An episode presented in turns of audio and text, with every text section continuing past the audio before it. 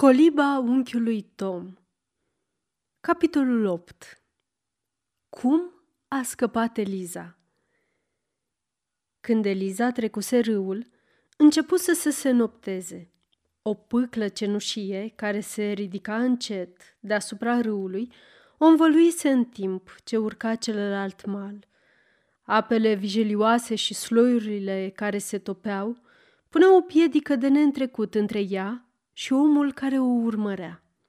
Haley fu nevoit să se întoarcă încet, amărât, spre micul Han din sat, pentru a se gândi pe îndelete ce mai rămâne de făcut. Hangița îi deschise ușa și îl pofti într-o sufragerie mică. Podeaua era acoperită cu o scoarță ruptă. În mijloc se afla o masă acoperită cu mușamea neagră, lucioasă. De jur împrejur erau scaune înalte de lemn, iar pe policioara vetrei se puteau vedea felurite obiecte din ipsos colorat. O bancă lungă de lemn se întindea lângă vadră. Hailey se așeză pe ea, gândindu-se la nestatornicia nădejdilor, a ambițiilor sau fericirilor. Ce-mi trebuia mie diavolul ăsta mic?" își spuse el în sinea lui – de ce dracu ai fi făcut atâta drum? Și Haley își potoli mânia, repetând la propria lui adresă o seamă de aprecieri foarte puțin măgulitoare, pe care, oricât le-am socotit de îndreptățite, nu le vom reda totuși. Deodată tresări și alergă spre fereastră, căci auzise în fața hanului glasul puternic și zgomotos al unui drumeț – Dumnezeule, ce întâmplare!" spuse Haley. Dacă nu mă înșel, e Tom Loker, în carne și oase. Haley ieși repede, îndreptându-se spre prima încăpere a hanului. Alături de teșghea, într-un colț al încăperii, stătea un bărbat voinic, musculos, înalt și lat în spete. Era îmbrăcat într-o mantie de piele de bivol, cu părul în afară, care îi dădea o înfățișare aspră, sălbatică, potrivită de altfel cu expresia feței sale. Fiecare trăsătură exprima brutalitate și violență. Pentru a și-l putea închipui mai bine, cititorul n-are decât să se gândească la un buldog care ar purta haină și pălărie. Tom Loker era însoțit de un bărbat care, în multe privințe, oferea un contrast izbitor cu el. Mic și slab ca o pisică, cu ochii ageri și vicleni, avea un nas lung și subțire, atât de mare și ascuțit, încât părea că vrea să și-l vâre în toate oalele. Părul, lins și negru, era pieptănat spre frunte. Toate gesturile și mișcările lui oglindeau o perspicacitate rece și calculată. Bărbatul spătos își umplu un pahar cu spirit, curat, și îl dădu pe gât, fără să spună o vorbă. Omul cel scund adulmeca ba o sticlă, ba alta, până când, cu o voce subțire, pițigăiată și cu un aer bănuitor, își comandă în sfârșit un rachiu de mentă. După ce își umplu paharul, îl privi mulțumit, ca un om care e încredințat că a făcut un lucru nimerit. Și începu să bea, cântărind și prețuind parcă fiecare înghițitură. Cine ar fi crezut că o să dea norocul ăsta peste mine? Ei, Locker, ce-i cu tine?" spuse Haley, înaintând spre el și întinzându-i mâna. Drace, răspunse spătosul. Cine te-a mai adus și pe tine aici? răspunse Locker. Bărbatul cel scund, cu înfățișare de șoarece și care răspundea la numele de Marx, se opri brusc din băut și privi cercetător spre noul venit ca o pisică ce ar urmări cu privirile o frunză veștedă sau alt obiect care s-ar mișca în fața ei. Tom, crede-mă, sunt fericit că te văd. Mă aflu într-o mare încurcătură și trebuie să mă ajuți. Nu mai spune, bolborosi Tom. Despre ce e vorba? Văd că ești prieten cu... Marx, poate un asociat? Da, vino încoace, Marx. Ăsta e tipul cu care am lucrat la Natchez.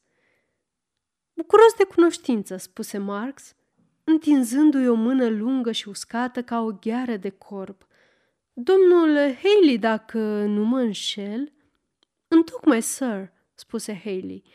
Și acum, domnișorilor, pentru că am avut norocul să-mi ieșiți în cale, aș vrea să vă cinstesc cu o mică gustare, acolo, în sufragerie.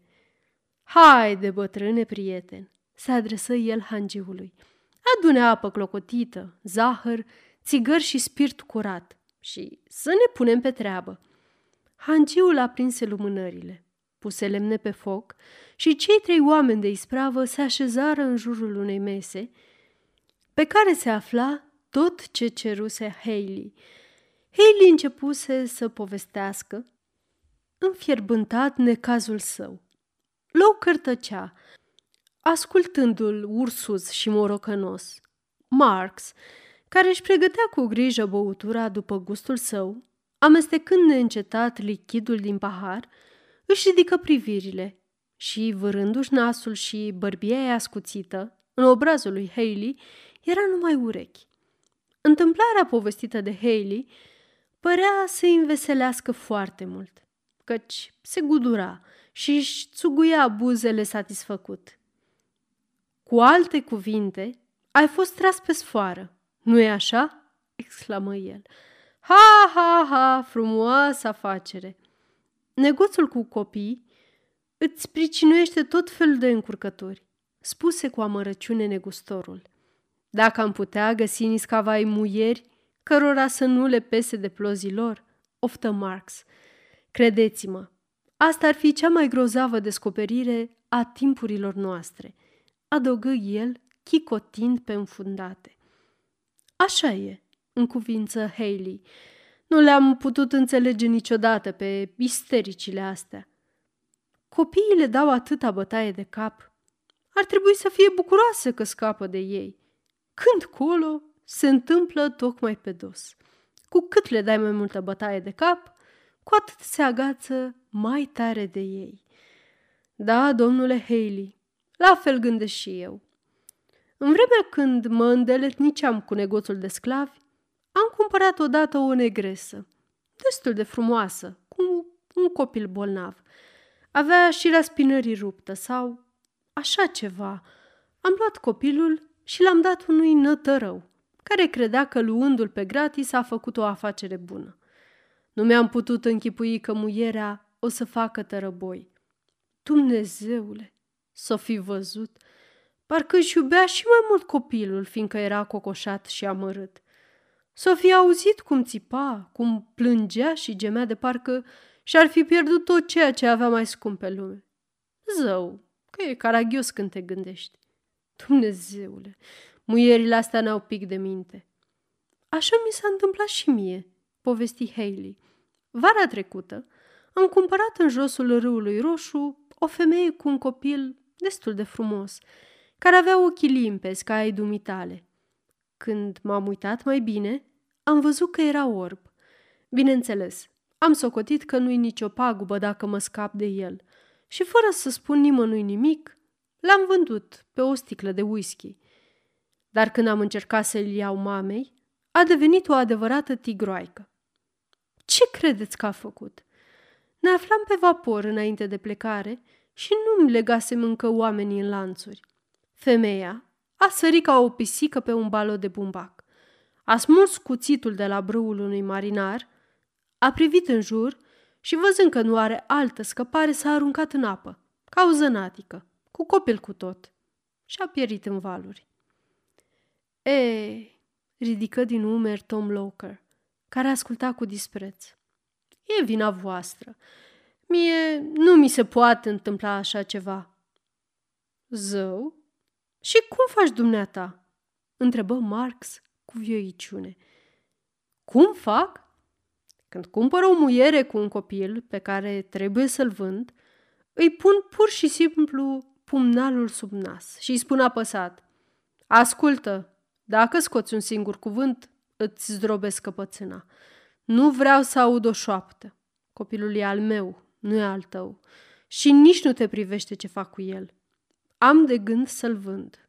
Și sper că nu o să te împotrivești, căci altfel o să-ți pară rău că te-ai mai născut. Înțelegând că nu-i de glumit cu mine, femeile tac ca pești și dacă vreuna începe să plângă, atunci... Domnul Loker trânti cu pumnul în masă, completând altfel fraza întreruptă. Asta se cheamă să vorbești apăsat? Rânji Marx, întorcându-se spre Haley și înghiontindu-l în coaste. Apoi adăugă, nu e așa că Tom e un om strașnic? Ha, ha, ha! Cred și eu că în felul ăsta le fa să priceapă, fiindcă negrii sunt cam grei de cap. Dacă nu ești chiar diavolul, atunci fără îndoială că ești foarte bun cu el. Ascultă ce-ți spun eu, Tom. Așa e. Tom primi laudele cu o prefăcută modestie, încercând să-și îndulcească privirea pe cât îi îngăduia firea sa de fiară. Haley, care trăsese dușcă după dușcă, a avut iarăși sentimentul că, în comparație cu semenii lui, calitățile sale morale erau multe și înălțătoare, un fenomen cât se poate de obișnuit la persoanele predispuse la meditație în împrejurări asemănătoare. Tom, spuse el, ești prea crud. Ți-am spus-o întotdeauna. Îți amintești că și la Nacez am încercat să-ți dovedesc că am câștigat mai mult dacă i-am tratat mai bine pe negri. Poate că am putea ajunge și în rai după moarte, căci, până la urmă, tot praful și pulberea se alege de toate. E, pufnit Tom, nu mă bate la cap cu prostii. Îmi faci greață și stomacul îmi e puțin cam sensibil acum. Ascultă ce-ți spun eu, stărui Haley, rezemându-se de speteaza scaunului și gesticulând cu amândouă mâinile. Crede-mă, întotdeauna am căutat să-mi fac uh, afacerile în așa fel încât să câștig cât mai mulți bani. Asta în primul rând. Dar nici negoțul și nici banii nu sunt totul pe lumea asta, căci fiecare dintre noi mai are și un suflet. Nu-mi pasă ce o să credeți, auzindu-mă vorbind astfel, așa că am să vă spun pe șleau. Cred în Dumnezeu și într-o bună zi, după ce mă căpătuiesc bine, am de gând să por de grijă și sufletului meu. De ce să faci mai mult rău decât e nevoie? N-are niciun rost. Auzi, să te gândești la suflet. Se minună Tom cu dispreț. Păi, omule, ar trebui să cauți mult și bine până să dai de o urmă de suflet în tine. Așa că nu-ți mai face griji. Crede-mă, chiar dacă diavolul te-ar trece prin sită, nu ar rămâne nici pic de suflet în ea. Tom, ești încăpățânat. De ce nu asculți așa cum se cuvine pe un om care îți vorbește spre binele tău? Nu mă mai bate la cap, răcni Tom înfuriat. La naiba cu predicile tale. Mă umor cu ele, nu alta. La urma urmelor, ce deosebire e între noi? Îți fur singur căciula. Vrei să tragi diavolul pe sfoară și să-ți scapi pielea? Apucăturile tale religioase sunt prea din calea afară de josnice. Faci legământ cu diavolul o viață întreagă și apoi, când e vorba să plătești, vrei să o ștergi? Puh! Lăsați domnilor sfada, le spuse Marx. Aveți puncte de vedere diferite. Domnul Haley e un om foarte simpatic, fără doar și poate, și și are punctul său de vedere personal. Tu, Tom, ai metodele tale, care sunt și ele foarte bune, dar n-are niciun rost să vă certați. Nu folosește nimănui. Haideți, mai bine să vedem ce cu afacerea noastră. Domnule Haley, cum stau lucrurile?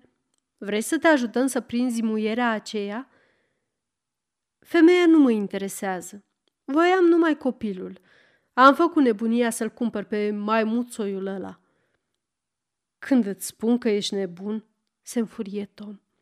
Haide, Loker, potolește-te odată, îl îndemnă Marx, umezindu-și buzele. Cred că domnul Haley ne face rost de o afacere bună. Nu mai stai liniștit. Pun eu la cale totul. Domnule Haley, cum e muierea aia? E albă, frumoasă și bine educată.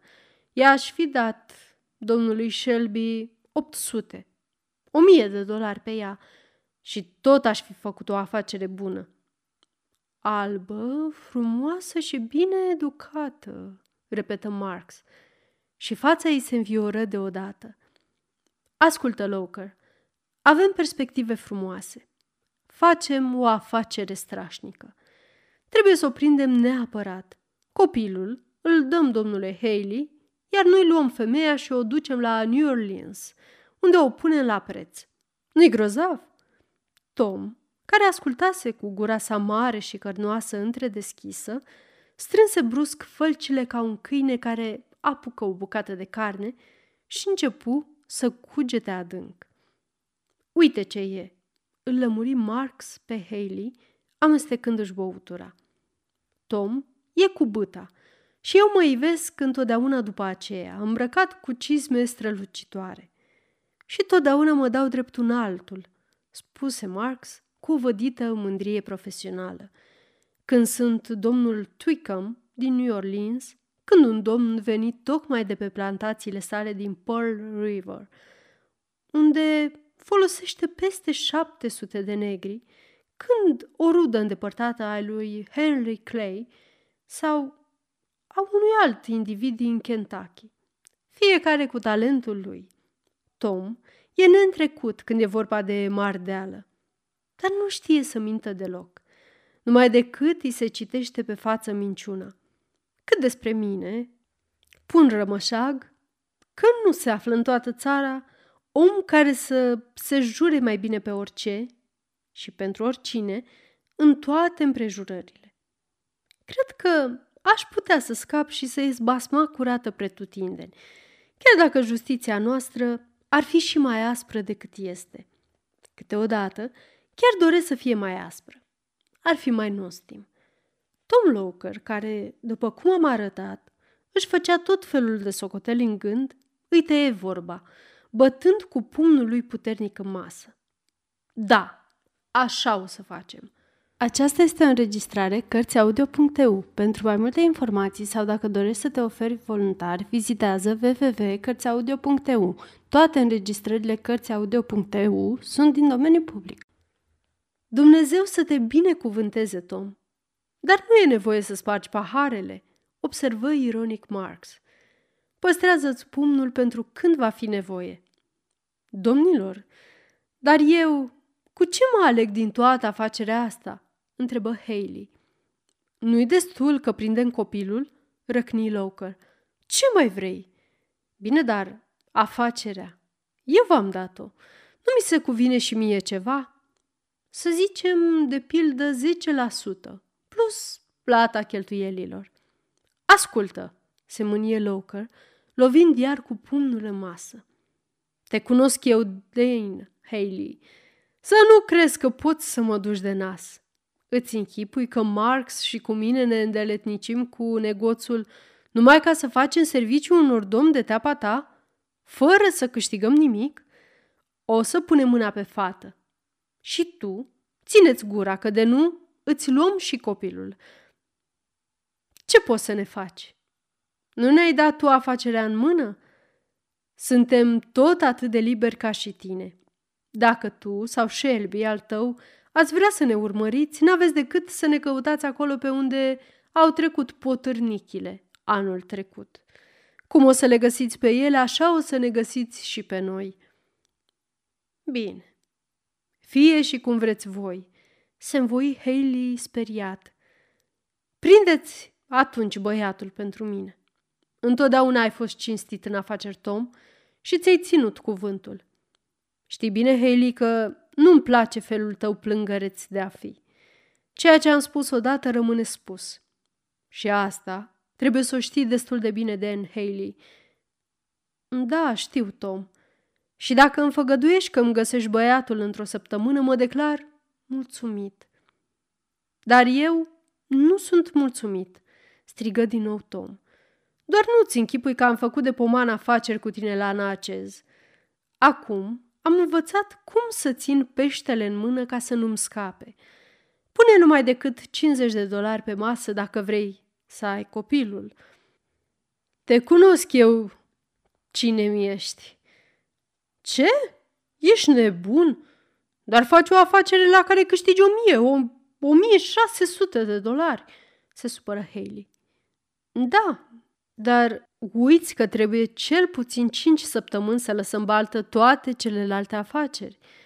Și dacă alergăm degeaba după plodul tău și până la urmă nu prindem fata, ca să pui mâna pe muierile astea trebuie să ai pe dracu în tine. Și atunci, ce se întâmplă? Când mi-o vedea ceafa, mai pupăm noi vreun ban de la tine. Nu, nu, scoate 50 de dolari. Dacă încheiem afacerea, ții înapoi. Dacă nu, ghinionul tău. nu e așa că e cinstit, Marx? Firește, firește, în cuvință Marx pe un ton împăciuitor. Vedeți, e vorba doar de o garanție. Ha, ha, ha, așa suntem noi avocații. Trebuie să ne păstrăm cu toții bună dispoziție. Tom o să-ți găsească băiețașul oriunde ar fi. nu e așa, Tom? Dacă îl găsesc, îl duc la Cincinnati și îl las la baba Herker, spuse Tom. Marx scoase din buzunar un portofel unsuros, din care luă o foaie lunguiață, se așeză și, ațintindu-și ochii age și negri, începu să mormăie. Barnes, districtul Shelby, băiatul Jim, 300 de dolari, viu sau mort. Edwards, Dick și Lucy, soț și soție, 600 de dolari. Poli și doi copii, 600 de dolari pentru ea sau pentru capul ei. Trec în revistă afacerile pe care le avem, pentru a vedea dacă putem să ne ocupăm repede și de adumitale. Loker, spuse el după un timp, ar trebui să-i punem pe Adam și pe Springer, pe urma ăstora a trecut cam multă vreme. N-are să ne coste prea mult?" întrebă Tom. Vorbesc eu cu ei. Sunt începători în afaceri și o să trebuiască să se mulțumească cu puțin, răspunse Marx, continuând să citească. Avem trei cazuri ușoare, în care tot ce e de făcut e să împuși sau să juri că e împușcat. Firește că pentru asta nu vor lua prea mulți bani. Avem și alte cazuri, continuă el, împăturind hârtia. Dar alea pot să mai aștepte. Acum să ne întoarcem la afacerea noastră. Ei, domnule Haley, spui că ai văzut-o pe fată când a ajuns la mal? Firește, cum te văd și mă vezi. Și un om îi ajuta să urce malul? Da, firește. Mai mult ca sigur că a izbutit să se adăpostească undeva, spuse Marx. Totul e să știm unde. Ce crezi, Tom? Trebuie să trecem neapărat râul, chiar în noaptea asta. Dar nu există nicio barcă și, de altfel, sloiurile continuă să coboare la vale. Nu e prea primejdios. N-avem încotro. Trebuie să trecem, spuse Tom hotărât. Vai de mine, exclamă Marx neliniștit. Afară e întuneric beznă, ca în gură de balaur, adăugă el, îndreptându-se spre fereastră. Cu alte cuvinte, ție frică, Marx. Dar n-am ce-ți face. Dacă am aștepta încă o zi, două, fata ar ajunge la Sandusky sau în altă parte înainte ca noi să ne fi mișcat de aici. Nu, nu mi-e frică, se apără Marx, numai că numai că ce? întrebă Tom. De unde să luăm o barcă? Vezi bine că nu-i niciuna. Am auzit-o pe hangiță spunând că, la noapte, vine aici un om care vrea să treacă râul. Trebuie să mergem cu el, fie ce-o fi. Dacă nu mă înșel, ai câini buni? întrebă Haley. Clasa întâi, răspunse Marx. Dar ce folos? Nu avem niciun lucru de al fetei ca să le dăm să miroasă. Ba, eu am, afirmă Hailey triumfător. Uitați, șalul pe care în graba ei nebunească l-a lăsat pe pat. Iată și pălăria ei. asta e strașnic, se bucură Loker. Dă-le încoace. Câinii ar putea o vătăma pe femeie dacă ar da de ea, le puse în vedere Haley. Asta așa e, răspunse Marx. Câinii noștri au sfâșiat odată un om la mobile, înainte ca noi să fi putut interveni. Și fete ca asta nu pot fi vândute decât pentru frumusețea lor, stărui Haley. Dacă dulăii i-ar face vreun rău... Da, înțeleg, replică Marx. În afară de asta, dacă se adăpostește pe undeva, nu mai iese din ascunzătoare și câinii nu-i pot da de urmă. Câinii ăștia sunt buni doar pentru plantații, unde negrii nu găsesc nicăieri adăpost când încearcă să o șteargă. Iată, strigă Loker, întorcându-se din prima încăpere unde se dusese după vești. Hangița crede că omul cu barca trebuie să vină chiar acum, așa că Marx... Marx aruncă o privire plină de părere de rău spre camera plăcută pe care trebuia să o părăsească, dar se ridică încet, ca să îndeplinească ordinul. După ce mai discutară câteva amănunte ale afacerii, Haley îi întinse lui Tom, cu un vădit dezgust, 50 de dolari și cei trei bărbați se despărțiră. Dacă vreunul dintre cititorii noștri, cu suflet generos sau evlavios, ar voi să protesteze împotriva faptului că i-am făcut cunoștință cu asemenea oameni, îl rugăm să-și biruie încetul cu încetul prejudecățile. Trebuie să-i amintim în același timp că a vâna negri constituie o ocupație onorabilă, legală și chiar patriotică, de vreme ce întreaga întindere dintre Mississippi și Pacific se transformă treptat într-o uriașă piață de carne vie și proprietatea asupra făpturilor omenești atrage tot mai mult pe oamenii din afaceri ai secolului al XIX-lea, atunci bineînțeles că negustorul și vânătorii de sclavi pot face parte din aristocrația cea mai înaltă a societății noastre. În timp ce la Han avea loc această discuție, Sam și Andy își continuau drumul spre casă în culmea fericirii. Sam era foarte bine dispus și își manifesta bucuria prin tot felul de țipete, chiote, gesturi caragioase și strâmbături. Din când în când, se întorcea cu fața spre coada calului și apoi, scoțând un chiot puternic, revenea dintr-o singură săritură în poziția de la început.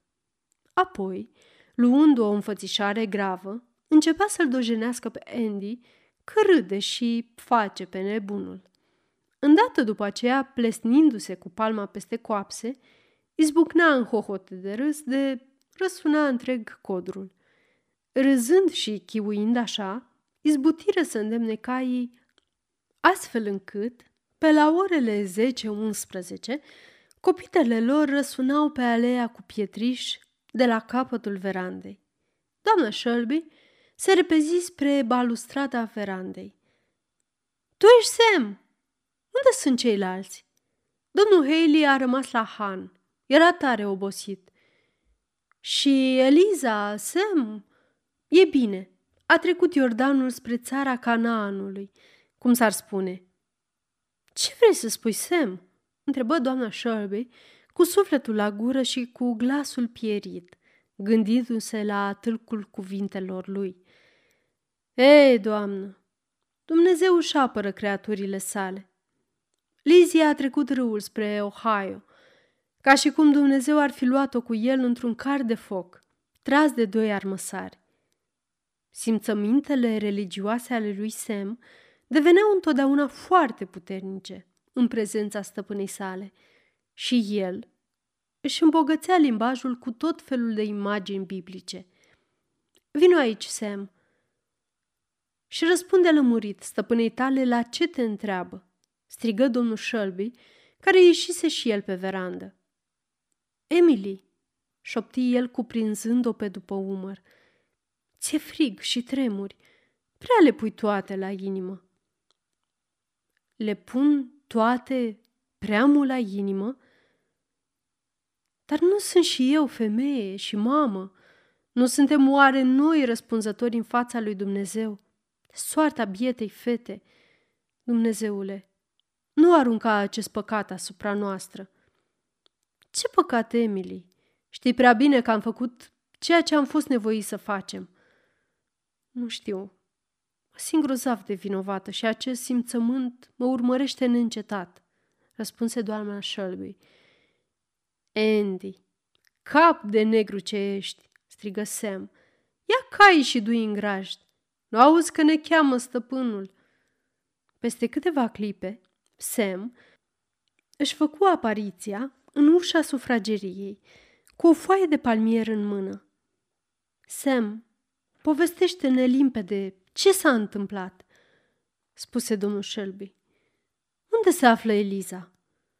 Stăpâne, am văzut-o cu ochii mei cum trecea râul acoperit de sloiul. A fost într-adevăr nemaipomenit. Pot să spun că a fost o minune și am văzut cum un om îi ajuta să urce malul statului Ohio. Apoi a dispărut în întunericul nopții. Sam, tare mi-e teamă că minunea asta s-a petrecut mai mult în închipuirea ta.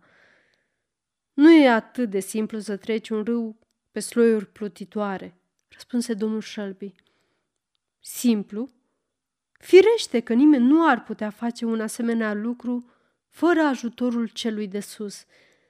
Dar s-a întâmplat așa cum vă spun.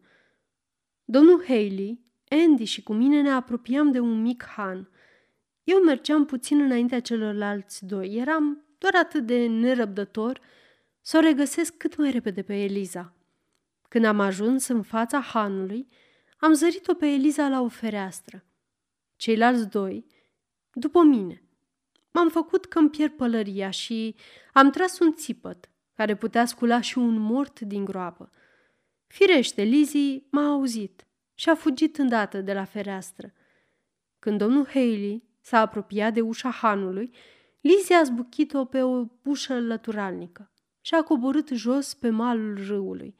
Domnul Haley a zărit-o și a început să strige. El, Andy și cu mine ne-am repezit după ea, dar Eliza ajunsese jos la râu. Apele curgeau vigilios și sloiurile pluteau deasupra puhoaielor, formând un fel de plută uriașă. Ne aflam doar la câțiva pași de Lizi și eram sigur că a și pus mâna pe ea. Când, deodată, ea a scos un țipăt cum n-am auzit de când sunt și a sărit de pe mal pe o bucată de gheață. Gheața a trusnit sub picioarele ei, dar ea a sărit mai departe, țipând, căzând, ridicându-se din nou. Dumnezeule, săriturile ei nu erau de fel obișnuite. Așa cred eu. Doamna Shelby tăcea, palidă și emoționată, în timp ce Sam povestea cele întâmplate. Slavă Domnului că nu s-a prăpădit, strigă ea. Dar unde e biata fata acum? Dumnezeu să o aibă în pază, zise Sam, ridicându-și evlavios privirile spre cer. După cum v-am spus, s-a întâmplat o adevărată minune, fără doar și poate. O minune ca acelea, despre care ne învață stăpâna că numai Dumnezeu le poate face. Toate s-au supus voinței lui Dumnezeu. Dacă n-aș fi fost eu, Eliza ar fi fost prinsă de o mie de ori până acum. Nu eu am dat drumul cailor azi dimineață și am fugărit până la amiază. Nu eu l-am dus pe domnul Haley pe un drum care ocolea cu vreo cinci mile. Dacă n-aș fi fost eu, ar fi prins-o pe Lizzie cu ușurința unui câine care prinde un șoarece. Toate astea fac parte și ele din minunea întâmplată. Da, dar sunt minuni la care ai putea să renunți, Sam. Nu îngădui asemenea lucruri, glăsui domnul Shelby aspru. La drept vorbind, nu are niciun rost să faci pe supăratul față de un negru, ca și un copil, acesta își dă seama instinctiv de adevăratele tale simțăminte, în ciuda tuturor încercărilor de a-l face să creadă altceva. De aceea, nici semn nu se sperie deloc de observațiile primite, deși își luă un aer abătut și spășit, lăsând colțurile gurii în jos. Stăpânul are toată dreptatea. A fost urât din partea mea, fără îndoială. Firește că stăpânul și stăpâna nu pot încuraja o asemenea purtare. Îmi dau seama de asta, dar un biet negru ca mine e ușor ispitit să facă ceea ce nu trebuie.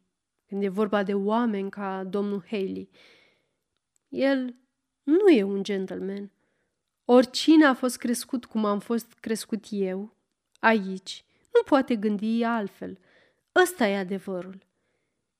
Bine, Sam, îl întrerupse doamna Shelby, fiindcă îți dai seama de greșeala pe care ai făcut-o, poți să te duci acum și să-i spui mătușii Chloe să-ți dea o bucată bună de șuncă rece, rămasă de la prânz.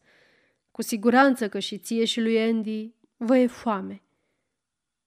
Doamna e prea bună cu noi, spuse Sam, făcând o plecăciune până la pământ și retrăgându-se în grabă. Trebuie subliniat, așa cum am arătat, că Sem avea un dar înnăscut, care ar fi putut face fără îndoială din el un mare politician, acela de a profita de orice împrejurare care i-ar fi putut aduce laude și glorie. După ce izbutise, așa își închipuia el, să dea impresia unui om evlavios și umil, ieși punându-și foaia de palmier la ureche și se îndreptă vesel spre împărăția mătușii Chloe, cu gândul să petreacă un timp cât mai îndelungat în bucătărie. Am să le țin un discurs negrilor răstora, acum, când am prilejul, dar am să-i las cu gura căscată, își spuse Sam în sinea lui. Trebuie să amintim că una din plăcerile lui Sam era să-l însoțească călare pe domnul Shelby la întrunirile politice la care acesta lua parte.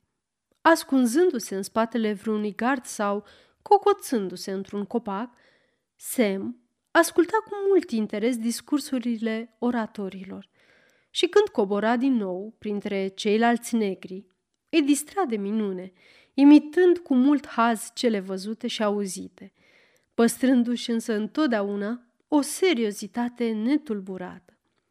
Și deși publicul lui Sam era alcătuit de obicei din negri, se întâmpla deseori ca la asemenea scene să asiste și albi, care ascultau și râdeau cu poftă, spre marea lui satisfacție.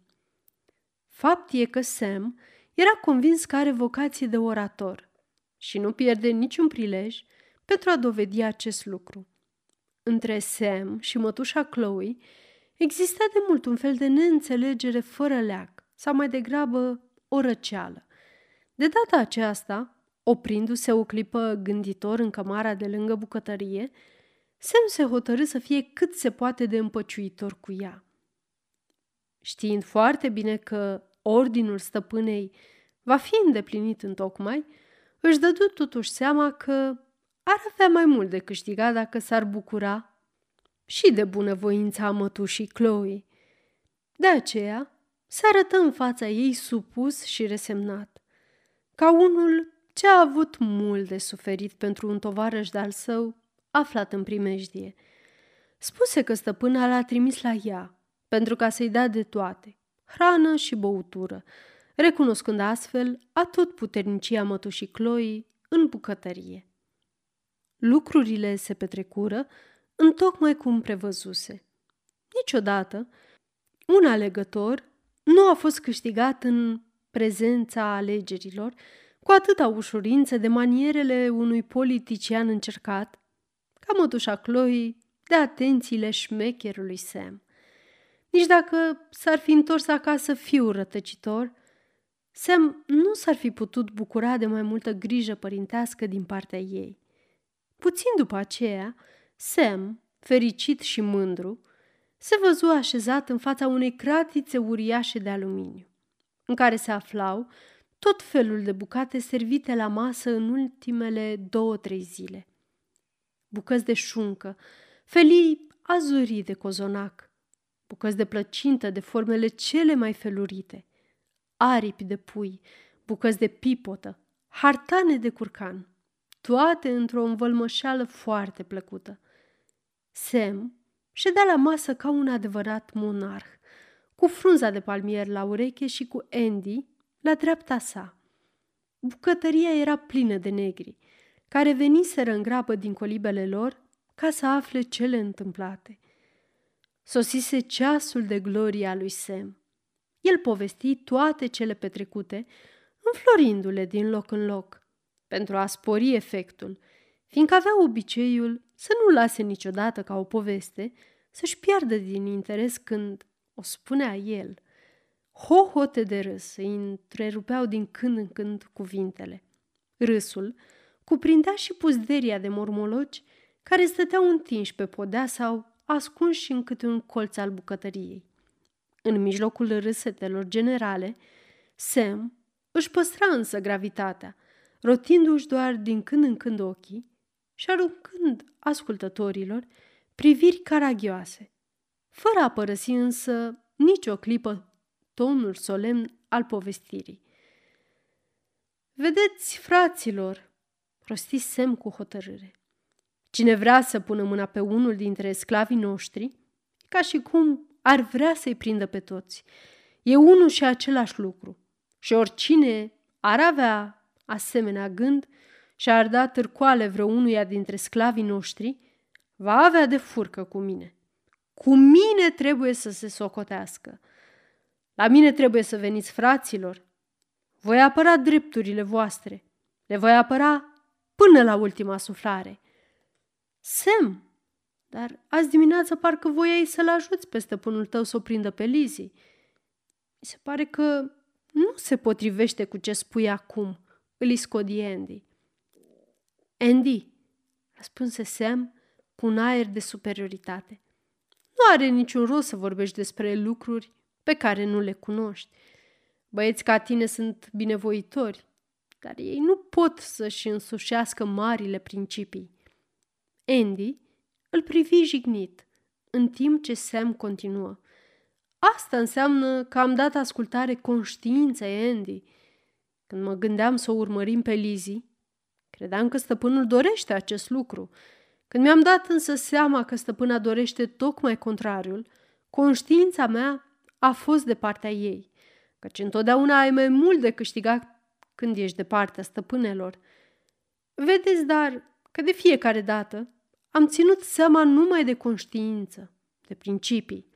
Da, de principii, repetă Sam, mușcând cu poftă dintr-un gât de găină. La ce folosesc însă principiile dacă nu suntem consecvenți? Andy, ia osul ăsta. Mai are ceva carne pe el.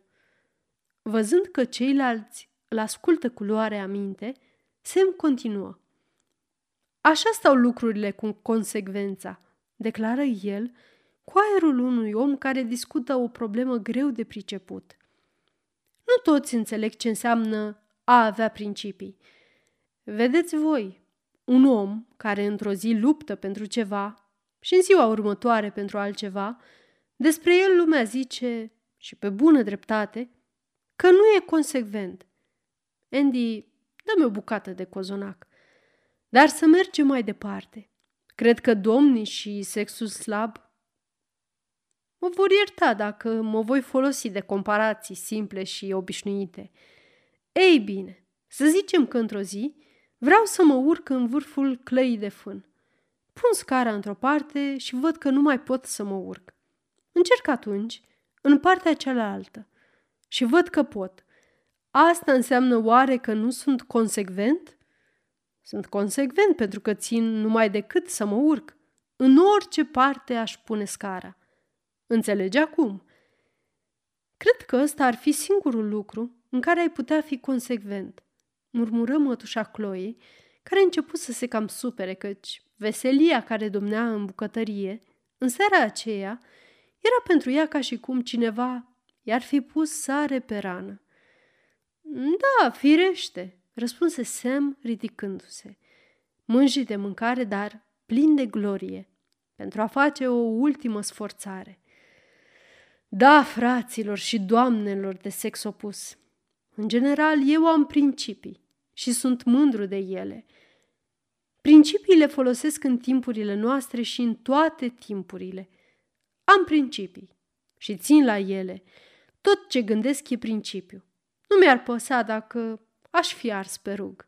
Pentru ele aș merge drept pe rug și aș spune, iată-mă, am venit ca să învărs sângele pentru a apăra principiile, țara și interesele societății, în general.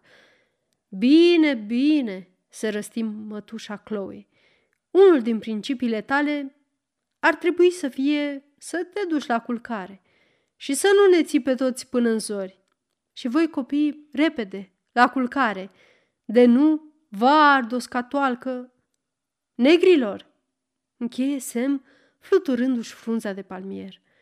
Vă binecuvântez! Duceți-vă la culcare și fiți băieții buni! În urma acestor binecuvântări patetice, părăsiră cu toții bucătăria.